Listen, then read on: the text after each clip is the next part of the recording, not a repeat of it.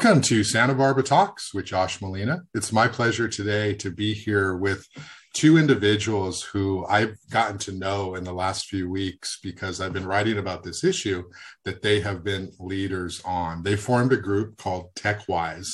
And this conversation is going to be about everything that they're doing to help educate the public on these really important issues of technology and technology in the hands of students, the youngest students that we have in our district. We are obviously coming out of the pandemic. During the pandemic, everything had to go to remote, and school districts had to issue iPads and technology and devices to students. And obviously, that was a great thing because we needed to continue school. But now that we're coming out of the pandemic, my two guests today have been instrumental and they have a whole network of people behind them. They've been instrumental in really trying to say, hey, let's talk now about what's best for our students and do we really want them to have access to technology as we're coming out of the pandemic and we're not just talking here, we're dealing with two experts. So I want to introduce you Dr. Kristen Hughes, who's a pediatrician with the Santa Barbara County Public Health Department, and Melissa Quigley um, at Monroe School. So you deal with uh, students on a firsthand basis. Mm-hmm. So thank you for taking the time to be on my show, Melissa and Kristen. And uh, why don't we just start right off with what you've been working on? Um, you formed this group TechWise. What's the issue? What's the problem? Go ahead. Josh. Thanks so much for having us here um, mm-hmm. and taking the time for us to be able to share our uh, experiences as uh, both pediatrician and school psychologist and what we've been seeing. Um, my passion is for children and the health and well-being of children and i am so uh, grateful to be able to work for the santa barbara public health department where i work in uh, the county clinic uh, the franklin healthcare center on the east side where we serve our least resourced families in our community. Um, it's a great privilege and i um, take my work there very seriously. And um, I during the pandemic, unfortunately, came across family after family that was struggling with the challenges of the new tech um, that had entered their homes and from um, the problems they were finding coming out of that. Um, many families were reporting to me um, it, that they were worried about their children, especially very young children, because now we're we were talking about four year olds who um, had never had access to the internet and a, and a tablet now having hours and hours um, a day where they were on, on in front of screens and their parents came to me um, during well child check appointments but also um, during sick appointments sharing with me their concerns about the changes they were seeing in their children and um, they said that they were concerned that at least some of those effects were coming directly from the excessive screen time. And so I it, it really tipped me off to this as a pediatrician to to listen to my families, hear what they're telling me, and start investigating it myself and, and looking into it. So um, I, I started um, checking every child's screen time when they would come in um, on their devices. There's a, a there was a you know setting on on your handheld device where you can check and i i was seeing over the last few years this dramatic tre- um, increased trend in the number of daily average hours of screen time for for kids and the age at which it starts was getting lower and lower. At the same time i was seeing disturbing trends in um, conditions that were uh, pre-existent to the pandemic like pediatric obesity, but that now the numbers were rising rapidly and the degree of the disease was worse. We were seeing many more kids with morbid obesity, and we were seeing it happening at younger and younger ages. And unfortunately, with that condition, there's a lot of other, um, we call them comorbid conditions or other conditions that go along with that. Things like hypertension, high cholesterol, fatty liver, um, heart disease, diabetes. And we, I saw trends in all of these um, conditions going up. So it was alarming to me. Um, so that's really where my interest started. And then my own children. So I'm also a parent.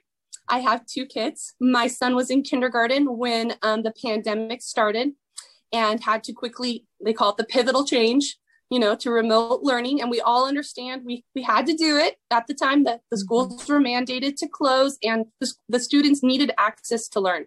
So we don't, um, you know, we don't um, find any blame there. I mean, we had to do what we had to do. Um, but um, I saw changes in my son. He's a sweet boy, but I started to see him becoming aggressive when I tried to remove the tablet from him, hiding it from me, being shameful when he got caught. Um, and I just saw these changes building up over time. And as a parent, those were some red flags to me too, um, that I was seeing some behavioral changes as well. And research is showing, yes, that actually increased screen time can add to aggression and ADHD like symptoms, anxiety and depression. And so, yes, um, I was experiencing some of that to a degree in my own home with my own children. So I understand where parents are coming from. And so that made me um, look into these, uh, the school issued tablets more and more to try and find out where the issues were in terms of why the kids were, were so interested in being on them all the time. And that just kind of led us down this path. Um, and um, yeah, so we can go, go, into that in more detail, but that's how we got started. It really started from a medical um, concern yeah. and um, went from there. Yeah, and I'm going to go to Melissa in a second, but just to add a little bit to that is I'm I have a second grade daughter, and uh, right she was in kindergarten right during the pandemic also, so similar situation, and all of a sudden the classes are on Zoom, and then mm-hmm. you know, in, in, where I live, Goleta they they did you know year of, of, of Zoom at school, and it's just such a different experience. Not even in my experience talking about after school or those other times but learning through technology is is a barrier i mean i know that it is something that allows us to learn different types of things but i remember you know if you're in a classroom and you raise your hand the teacher can see you okay? and on zoom they tell you to raise your hand and so they're raising their hand mm-hmm. but then they're also teaching them about the virtual hand mm-hmm. and then if you don't get seen in that sort of moment it's uh it's frustrating you know and yeah. so these children have had to learn technology at much mm-hmm. earlier ages some cases against their will than the natural sort of progression of when they should be learning that on their on their own so i have a you know similar experience you know to what to what you're you're dealing with to some degree melissa uh, thanks so much for Thank being you. on the show and to both of you to have this kind of access authentic conversation about a real issue can you talk to me about what you're seeing melissa Sure, sure. And um, thank you, Josh, again for having us. It's it's been a long road. We started in March, probably right, Kristen? Probably March 2022. Uh, and this has been a, a, day in and day out endeavor we've all been on, and there's more than just the two of us involved. And um, this it's been exhilarating and exhausting and stressful, and there's lots of ups and downs to making change happen. And so we really appreciate your support and the this avenue to talk more about it. Um, and we are very passionate about this. So thank you for having us. Yes. Um, and so I'm a school psychologist with Santa Barbara Unified. I'm at Monroe School. In the past, school psychologists were assigned more than one school. Uh, the last few years, elementary school psychologists are at one site. So I'm at solely Monroe School, and my job, and and I'll also back up. In the past, school psychologists' jobs were mm, confined pretty much to the special education side of things where we were really working with the most at risk at risk students in terms of whether they have a disability or not and whether they're really struggling social emotionally or behaviorally or um, academically. In recent years coinciding with the pandemic we are at one school and we are also expected to work on the preventative side of things and the general education side of things so right now I'm I am working um, very heavily with special education and assessing children's to see if they qualify for special education. But I'm also working with teachers and a lot of site teams and site committees on um, bigger picture things um, and a lot of the interventions that we have for children. Um, so, from my perspective, what I'm seeing in school related to technology, um, coming back from the pandemic is really interesting. The amount of technology used in school, and I'm not just speaking about my school, but in general, um, technology has stayed uh, pretty. I don't know if the word is heavy, but but pretty consistent. It's being used in classrooms, and I would say that is different than before the pandemic. Um, teachers do have a lot of great new skills. They they have honed in on integrating technology and using technology to find resources more now than they did prior to the pandemic. Um, but what I'm seeing is the attention. That's one of the big things. So children are struggling to pay attention in school, and a lot of it is is very likely related to the pandemic because paying attention on Zoom was really difficult. Um, so how do you pay attention to your teacher, you know, six hours a day or three hours a day in chunks or however it looks? Um, that's just really hard to pay attention in general and to pay attention to a screen. But now children are back in school and they're expected to pay attention to their teacher, but there's devices integrated into the classrooms. So just one example is if a teacher is teaching and they're mirroring something on the Apple TV and then their children are asked to get out their devices and follow along or open up a document and start, you know, doing something on a document. Kids are expert swipers. And so they're swiping all over the place and they're swiping faster than I can ever swipe. And they're on the document they're supposed to be on, but they're very quickly navigating to other apps or to the camera or to a drawing app or to a game or to messaging each other. There's a there's a lot of off-task behavior going on. And so one of my concerns is not just the actual attention that a student is paying um, to the task or the teacher, but the amount of attention they're paying to the device and to what they can access on the device. Um, so I would say, as a school psychologist, and just as a in general, as a person that works in a school, um, that is a major concern. Um, as a school psychologist, there's again, there's a ton of concern about the mental health fallout right now. Um, so the amount of um, anxiety and depression that's going on, even among the little kids, is staggering. And the amount of suicide ideation and the amount of you know, low self esteem that's being seen, a lot of it is connected to what's happening on devices, not necessarily what's happening in school on devices, um, not, at least in the elementary school, but what's happening outside of school. And kids are making connections through technology. Um, kids are excluding each other through technology.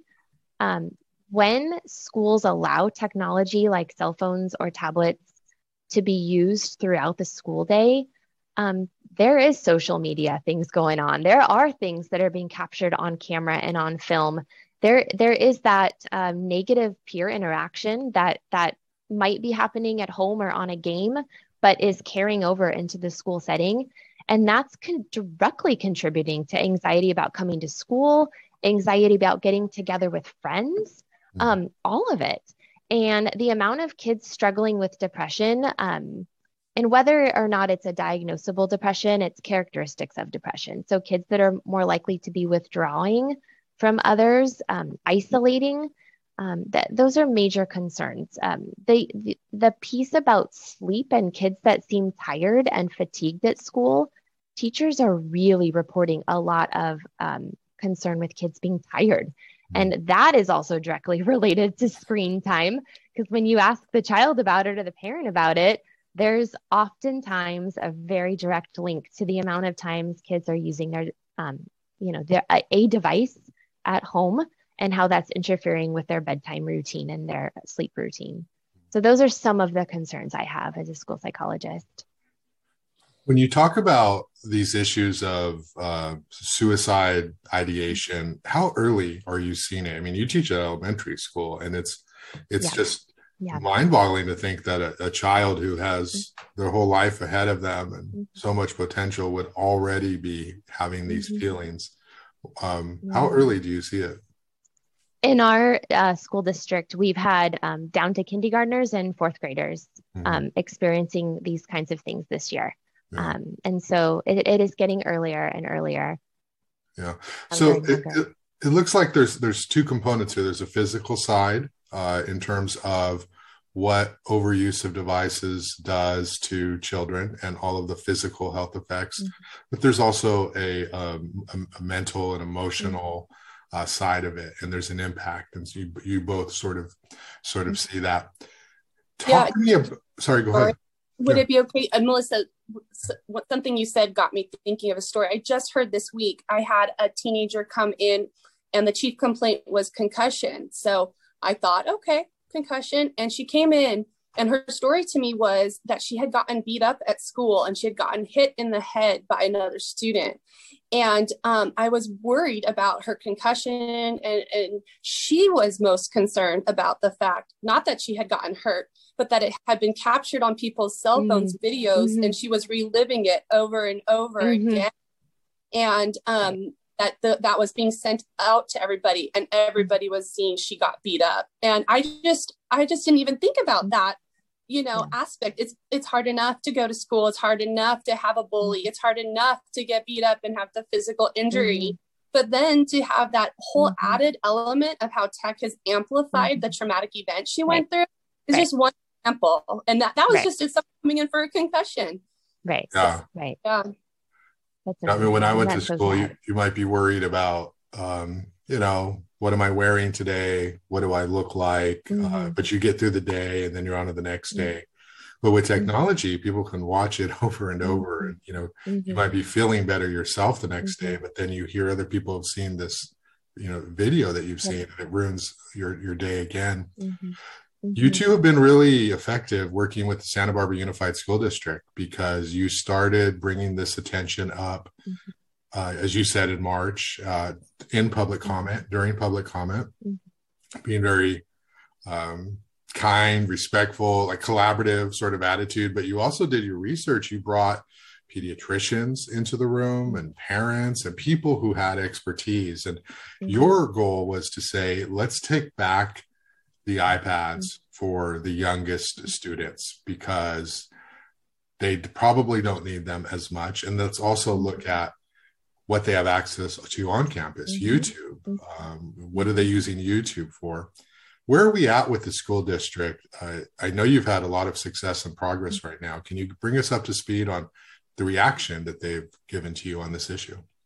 Well, thank you, Josh, for mentioning um, the the pediatricians. So, um, yes, this started um, with with a single pediatrician. However, it, we would never have ever mm-hmm. gotten um, as far as we have without the tremendous um, support of all of our local pediatricians. We have mm-hmm. over 40 pediatricians or, and pediatric specialists who have mm-hmm. signed mm-hmm. our letter to the school district, and another um, over 40 mental health providers who have signed our letter. So mm-hmm.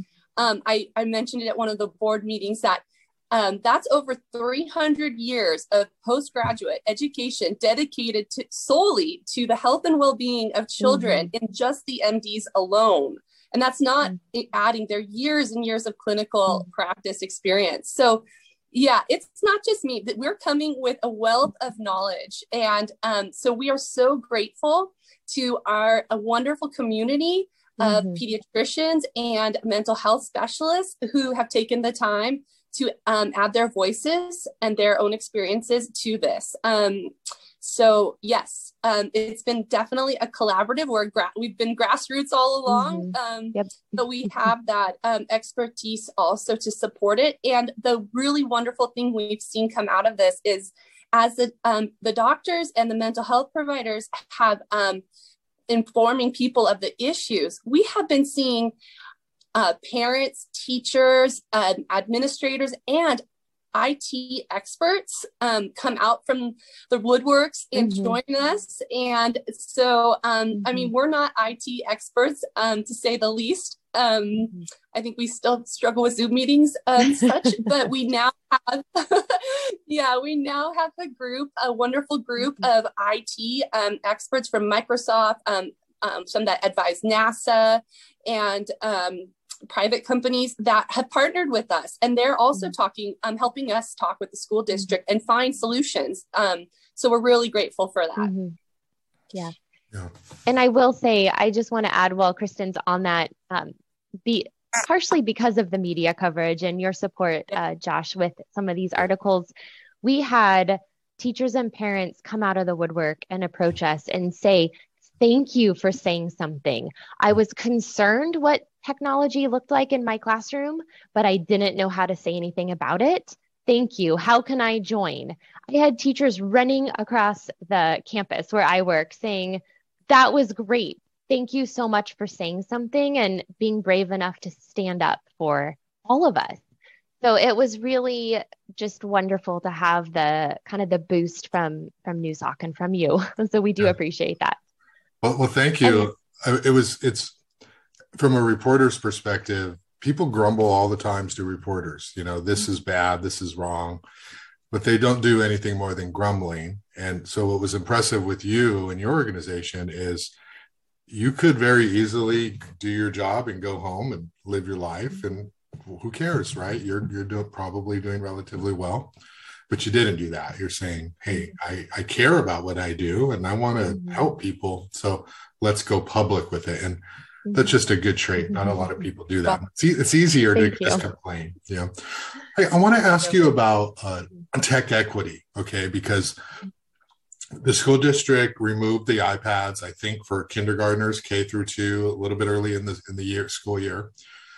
So what what does that mean? That means that we do have households that probably don't have enough money to to buy an $800 iPad or whatever they they cost these days. Mm-hmm and there are good uses for them, as we know. Um, they exist and they have good mm-hmm. good um, purpose if used appropriately. But can you talk to me about this situation where you could have families who can't afford this kind of technology, and then other families who do, mm-hmm. and is that a barrier to education down the road when they start to have to use technology in the classroom?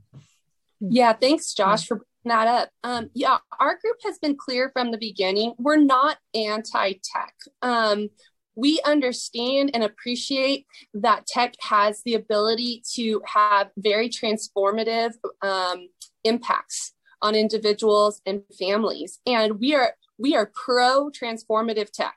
Um, that that can change lives. Um, but we have to live in reality. And reality is that there's also very distracting tech and consumer tech. And there's a whole industry of tech that makes a lot of money um, developing tech that's geared um, towards um, addicting our kids to their product. Um, and that um, in that way, giving more of that type of tech is what I'm seeing is causing a health mm-hmm. um, disparity, a greater health disparity, because unfortunately, a lot of the least resourced families are going to fall um, more prey to this because um, it requires a very um, a very active in-home parenting um, resource to keep um, the tech in check. Mm-hmm. Like Melissa mentioned, the school tablets are just two swipes away from your Lexia Dreambox to your endless hours of YouTube. Yeah. And so even in my own home, I'm, you know, I'm very um, conscious of this issue, but my kid would be across the, the table from me and mm-hmm. could be off off task in a second. So if I wasn't eyeballs on the screen, I wouldn't necessarily even know.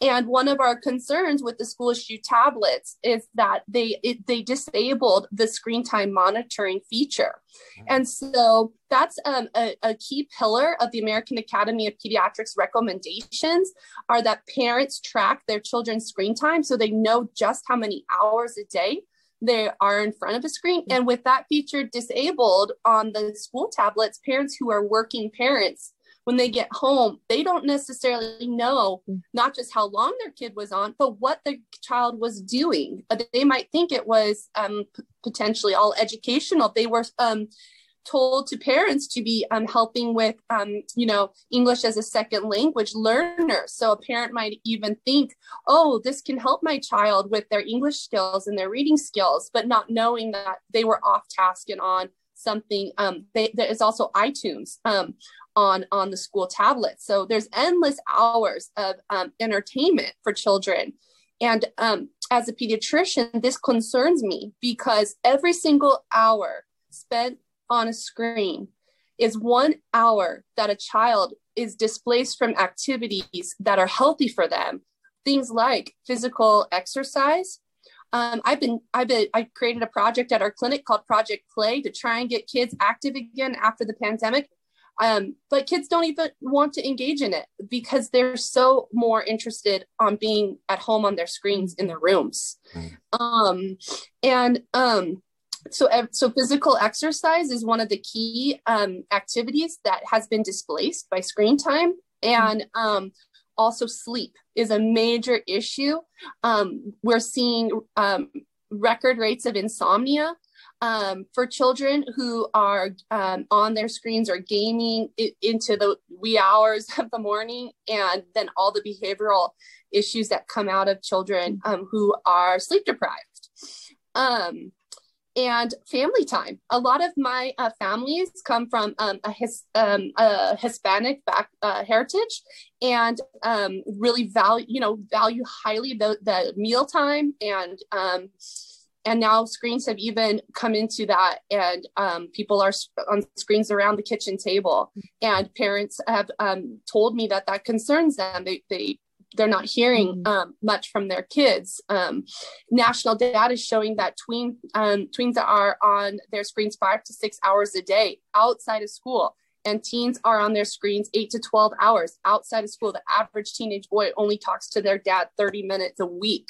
So these, you know, mm-hmm. we're we're finding that mm-hmm. um, there's real um, problems coming out of um, what seems like just these small little incremental changes over you know over days and weeks they actually add up and become big problems for their kids health and on yeah. that um, back to that tech equity uh, issue i think what kristen was also saying is that some of these concerns that she's seeing are higher concerns among the Hispanic community or the Latinx community. So these concerns are more prevalent in her clinic among a specific demographic of children. And so that is an equity issue. Yeah. I mean, if we're concerned about equity, we are seeing higher screen time effects among some children than other children. And that was another point that we had in our advocacy as well. Um, and to speak on the idea of how to support parents moving forward if devices are removed from children? We gave the suggestion to the school district. It sounds like they're going to take it on, and we're not quite sure how it's going to roll out, but we did give that suggestion to the school district to offer devices to parents and offer a way for parents to check it out. Um, I did see briefly a Google form that was created by our district mm. and was given out to um, parents and so, um, you know, with the option of, of checking out an iPad for the parent. Mm. What yeah, we would like to see, yes, what we would like to see is at TechWise is that that process improve. So the idea of if a device a, a device is going to get checked out to a parent, ideally the parent would receive very direct support and education on what that device is intended to be for how to implement all the protective settings at the home setting um, how to you know and, and also informing parents of the risks of tech use at home and um, you know giving them a little bit more tools and so it does sound like our school district is in the process of creating a plan to support parents in that area what I'm not positive if it's happening yet or, or kind of what's happening in the immediate is the the TK through third grade iPads. Uh, it, it seems like they are moving to classroom based sets next year. We've heard that it was in the board meeting. So there is a very positive change, and that's a huge action step that our group has advocated for and that the district has listened and is actually making a, an immediate change.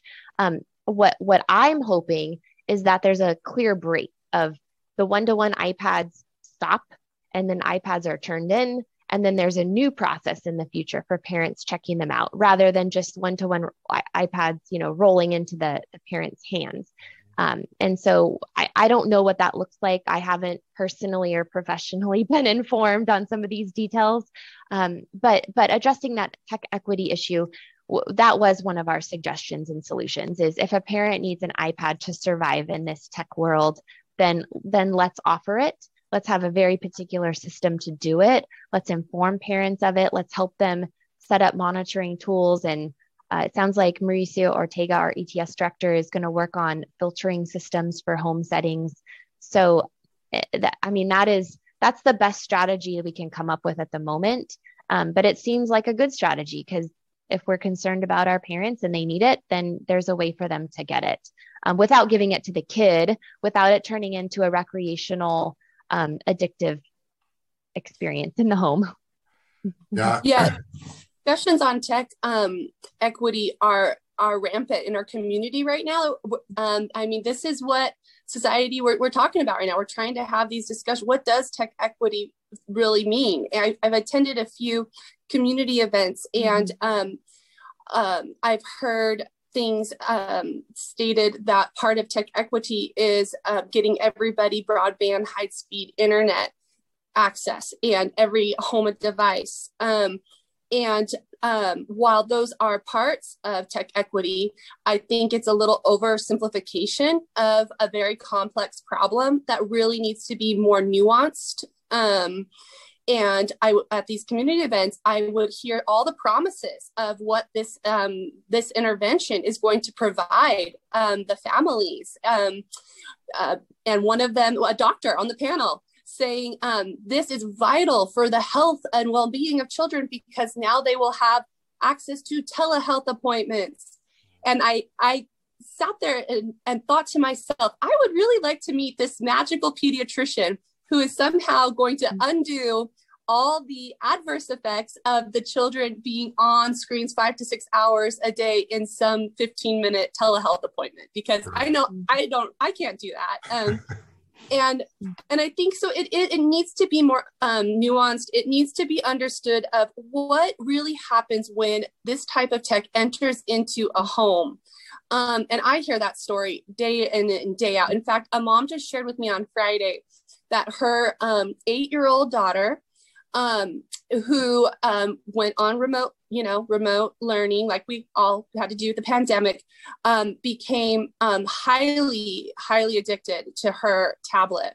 And um, I hadn't seen her um, for a bit. And when she came in, I was, I was really quite surprised. She had gained a lot of weight, and she in the clinic we can do a finger stick, and she had um, developed di- pre-diabetes uh, in a in over two years. She went from a healthy girl, healthy eight-year-old girl, health, healthy and happy.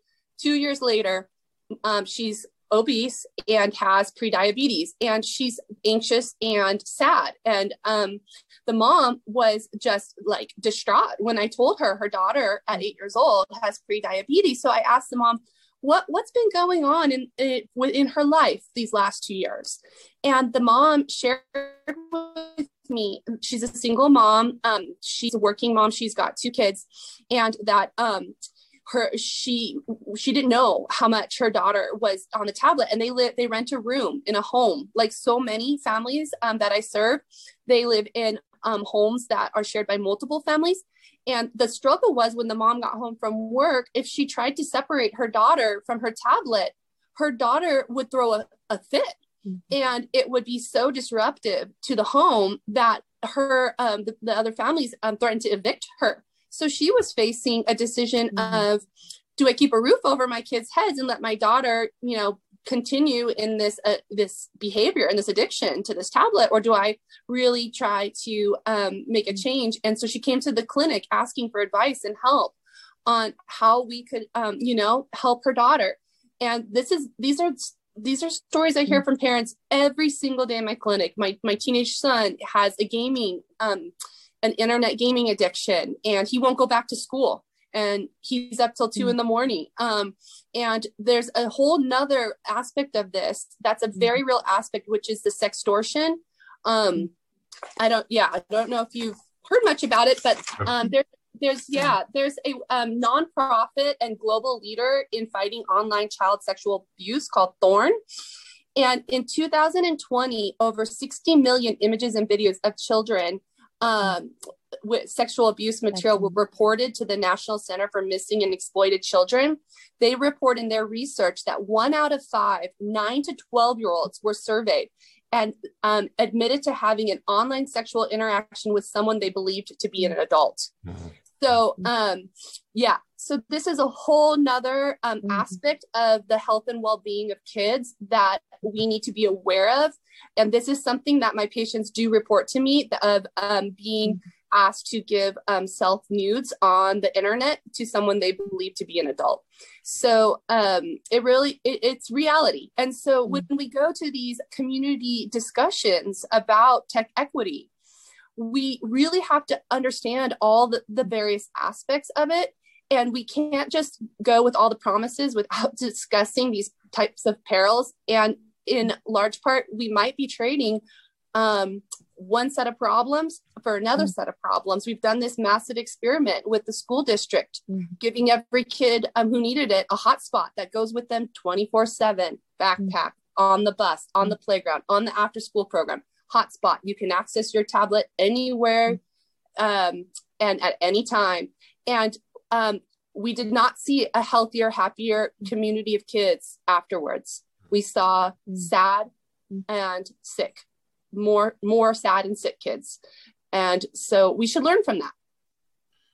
Yeah um, it's a couple of things. I have a 16 year old and an 8 year old okay? So i sort of see the two different different age groups. And oh, you know where i think maybe maybe melissa's not guilty of this. I don't know. She seems pretty much on it. But i know i'm guilty of it. Um, i pick up my daughter from school mm-hmm. and she gets off at 250 and i still have a couple hours of work to do. Mm-hmm. So there's TV time, right? Like, mm-hmm. okay, you can do your homework, get some TV time. I'll finish up my work, you know, and mm-hmm. and so there's we all do that, right? We all use technology. Some of us, you know, most of us, all of us, if we're being honest, as a babysitter from time to time, and uh, that's every parent's decision to you know to do that and to regulate that. But it is time where they're not doing something else mm-hmm. or even just learning how to independent mm-hmm. play just role play mm-hmm. like i mean right. i always right. always tell this to my kids like like you know when i was your age i had to think and they always laugh at me like i literally if i was bored or depressed right. or just not happy i would just have to like stew in it right. and come out of it. Right. And, and I'm sure that's probably insensitive, but that was what I did. okay. That was me. I'm not saying other people do that. I and now we're just so quick to be like, what's let me check now, yeah. you know, let me look. And yeah. that's that's something that everyone sort of has to deal mm. with. Mm-hmm. I, I teach uh, two campuses. I teach at CSUN and Santa Barbara City College, and I teach mm-hmm. journalism. And I have to tell you, it doesn't get better. um, no, it gets worse because mm-hmm. I have to play parent sometimes in the classroom. Like, mm-hmm. put your technology away, put your iPhone away. I can't mm-hmm. see what you're working on. Right. Uh, and even in college, though, there's there's more reason for them to have technology. But really, what I have found is that people go to the device mm-hmm. when they're bored, or and that goes mm-hmm. to the attention span. Mm-hmm. Okay, so what is it? It's like seconds now before we have to like look right for more gratification. So that's a really tough thing to sort of like put mm-hmm. back, you know, in the box and sort of in the back in the bottle. And like, how do we, mm-hmm. how do we unravel that? I want to ask your opinion of this because this is one thing I try to do. A little thing in my world is when I'm around my kids to not be like this. Mm-hmm. mm-hmm. Can you talk about the role of parents and just modeling good behavior? Because I'm one of those parents. I have to admit that when I'm or in our social circles, I'm a I judge, right? I'm like, how can you complain about your kid when you're sitting there doing the same thing? Okay, so can you talk a little about modeling true. good behavior for parents? And if you're on your device, well, of course your kid's going to be on their device, right? I'll I'll take this one to start with, Kristen. Um, this is this is a perfect question, Josh, because what I did want to communicate to any listeners is that I we, all of us are recognizing that we all use technology and there's room for improvement at the personal level for all of us. And also, we don't, it's easy to judge someone else and to be like, oh, I'm glad I don't do that. But then, you know, when you're in your home or you're in your car, like we all do our own things. So I think we have to allow everyone to to come at their own kind of revelation and reflection at their own pace and to also give parents and families room to be individual because what one family decides is okay is going to be different than another family. And and we need to acknowledge like that's okay. We're we're all allowed to um you know t- to have our different tech values. Um and and that said i love that you brought this up because it's so true. Exactly what we do is what our kids are going to learn so it does start with us. And Kristen said this in a, a, board meeting at one point that we are stewards of technology and what we do is the role model. So I am very aware of what I do. And I'm very aware of when I come home like you do, Josh, and I still have things to do. I'm very aware of the level of frustration I have that I just need to finish an email. I just need to do one more thing. Like I'm mid this, can you guys just be quiet? And for me, um, I've I've tried to say it out loud to just explain to our kids, and I have a one and a half year old, almost two, and a five year old, and I try to just say out loud, I need to be on my phone, I need to be on my computer. This is what I'm doing, and when I'm done, I'll turn it off. Um, and so, just speaking out loud and admitting what I'm doing is very helpful.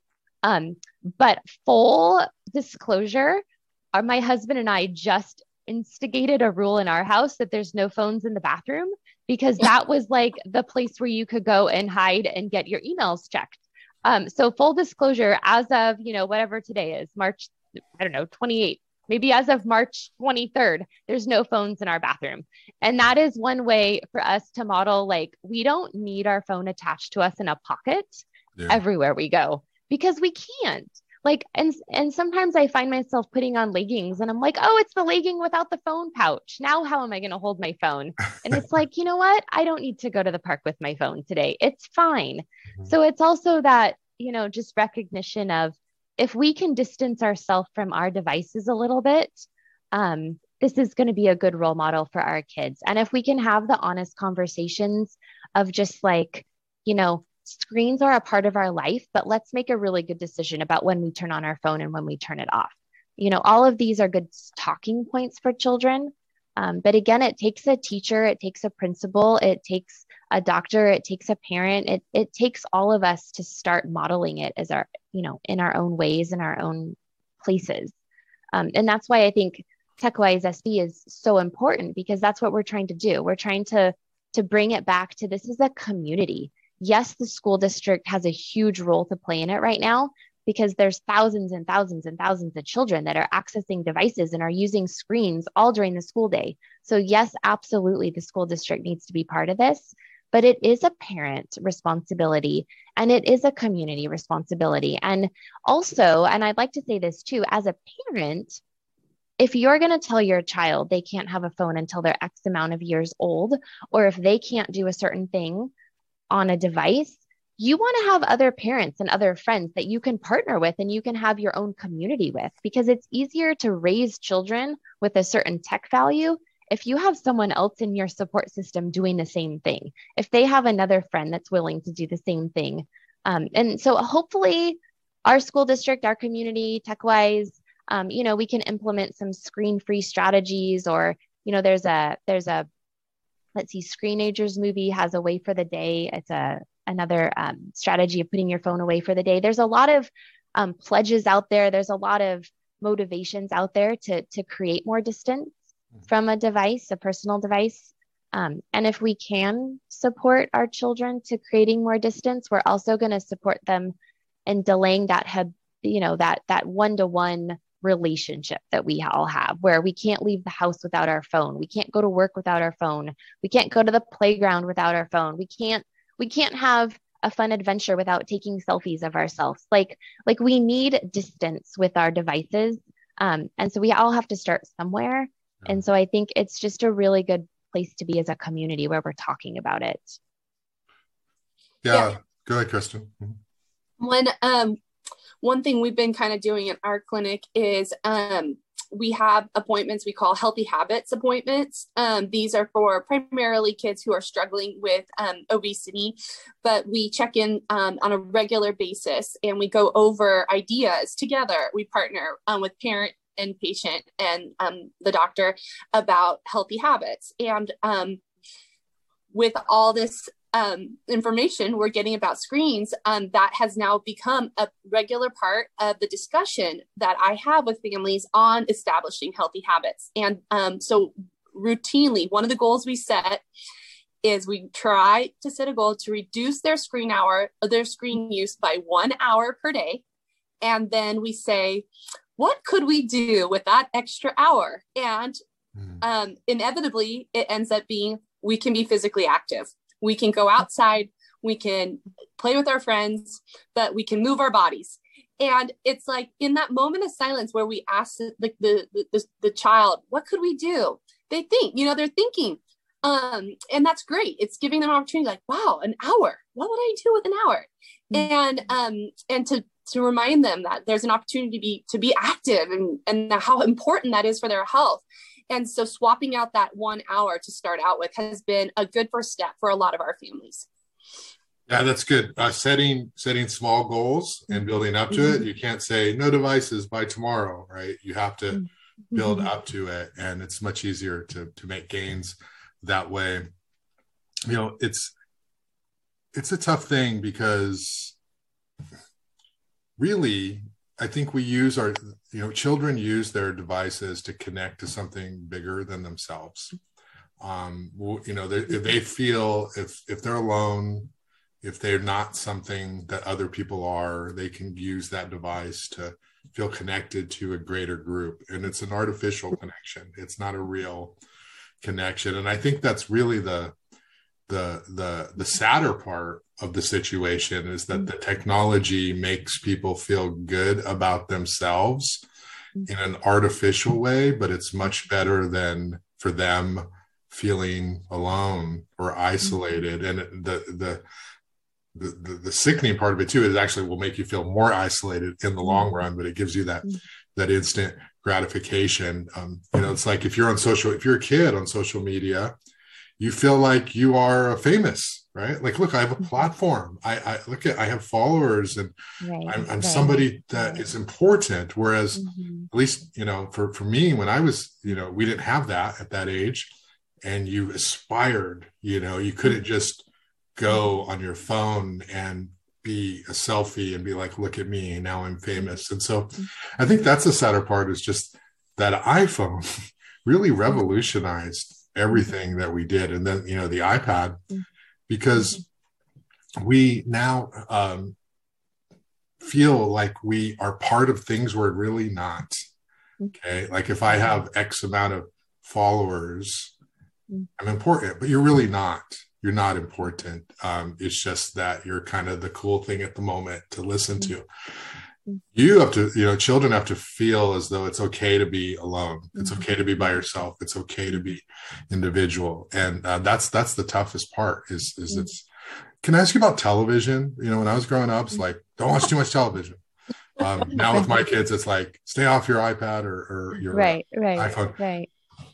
I think I know the answer to this, but is television better? Because at least it's in a room, you can see what they're seeing, right. bigger screen. I mean, do you have any thoughts on the role of television versus the iPad or the iPhone? Yeah, actually, yeah, television's different. yeah, you probably could speak to this too. But I know, as far as recommendations from the American Academy of Pediatrics, uh, co-viewing um, is more highly recommended than just viewing in isolation. Mm-hmm. I mean, it's still not as ideal as doing an interactive activity with your child, but co-viewing allows the parent to um, see what the child is um, viewing and then if they see that the child is having a reaction they can pause it and they can talk to their child about what they're seeing and how they understand what they're seeing. That's one of the uh, um, concerns we have with the way the um, current iPad situation is with the schools is that there's a lot of viewing in isolation. And the it's great. The internet can give show us many wonders of the world, but it can also show us many worries of the world. And I know one student I talked to had accidentally um, come across a video of, of, things that were going on in the Ukraine. And it was a very um, graphic video. And this young child, I remember asking, like, um, was what I just watched real? And um, there wasn't an adult around at the moment mm-hmm. to contextualize it. And so that child was processing, seeing something very heavy on their own right. in, in the middle of math class. And so um, co-viewing, yes, it def- definitely has advantages over children viewing things in isolation. Yeah, I feel a little better about myself then. Um, but no, I like to watch TV with my daughter. We watch cooking shows and you know all all sorts of right stuff like that. We watch shows where it's like, oh look, they're making something. You know, it's interactive. I um, think in, in the school setting, Josh, that's that's where we've talked about the idea of transformative technology being great, is because when you can use technology to do something that you can't do as a teacher, you know, or when you can do something as a parent with technology that you can't do without it. So, you know, you can definitely take your child into the kitchen and show them how to cook, but it's another level of showing them what an expert can cook or how an expert can be creative on the spot. And, you know, that's something we can do in real life, but at a different level, you can do it watching, you know, watching a show. And so it's that idea of, you know, balance and kind of taking what you can do in person and then adding to it and supplementing it, but not replacing the real in person experience. And so I think there's wonderful opportunities for television and other things that we can learn. Yeah, technology. One of, our, one of our IT experts says there's a big difference in creative tech versus consumer tech. Um, that's really in their line of work what makes the difference, a big difference. So, yeah. in, in, addition to setting like little goals, what, what else would you say to parents? Like, how can we do this? How can we, but knowing the practical, like you, you know, Kristen, that not every parent can do that. Not every parent, sometimes there's language issues. And sometimes some parents, particularly culturally based, they just trust the school district. Just you're, you take care of them, you know, like, mm. so what, what advice do you have to sort of continually work on this? Yeah, thanks for bringing that up, Josh. Um, you're absolutely right. Many of the Latino families that I serve are um, very um, res- extremely respectful and kind, um, um, and would never want to question um, an authority figure like, let's say, a school district. Um, they're they are um, very respectful, and they believe that the um, school district, the leaders have the best intentions and the best knowledge on these topics, and they trust their children um, to that institution. And so, one of the things we can do is what we're trying to do right now, which is give really good education and information to the leaders that are making the decisions that are going to affect the most, you know, amount of kids. And the school district has been very, uh, um, they've been receptive to our, um, our um, advocacy. They've been receptive to um, hearing from us, and they are willing to um, work um, step by step, making changes for a healthier, uh, tech wise environment in their institution. And so um, I think education, um, getting the word out there, mm-hmm. um, and um, working together with our leaders that can make make these kinds of changes. Yeah, it's definitely. Melissa, did you want to add anything? I, I will. I'll give I'll give a plug to um, we are starting a TechWise community book club this summer. So we're going to be launching it next week. And so we are hoping to invite anyone and everyone to join over the course of the next year and to join in reading a book together. And if someone's too busy or, or can't um, read the book, to get updates, the Cliff Note summary, and to join in a discussion at the end of the book um, time period. So we're hoping to just, again, raise awareness through different avenues. So through a book club, we're, we're going to start our own uh, podcast this summer as well. And just specifically on the topic of tech and reaching out to other people in the industry um, and raising awareness. On that. Um, and then, you know, we do have a in-person event we're hoping to host in the fall. We're going to partner with Village Properties and hopefully United Way as well. And so we're going to have a panel discussion. And so anyone in the community is invited to attend that because again, it's just, it's like starting with raising awareness.